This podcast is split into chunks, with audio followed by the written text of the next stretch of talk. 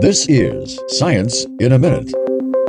Studies using data gathered by various NASA Mars missions have shown that the red planet once had an abundance of liquid water flowing across its surface early in its history. Subsequent findings suggested that due to a variety of factors, many unknown, the water evaporated into space about 3 billion years ago. Researchers Ellen Leask and Bethany Ehlmann from Caltech in Pasadena, California, recently found evidence that liquid water remained on Mars for about 1 billion years longer than previously thought. Using data gathered by NASA's Mars Reconnaissance Orbiter, the scientists found evidence that salt minerals left by the water date to about 2 billion years ago. The researchers' findings have been detailed in a new study that was published in the journal AGU Advances.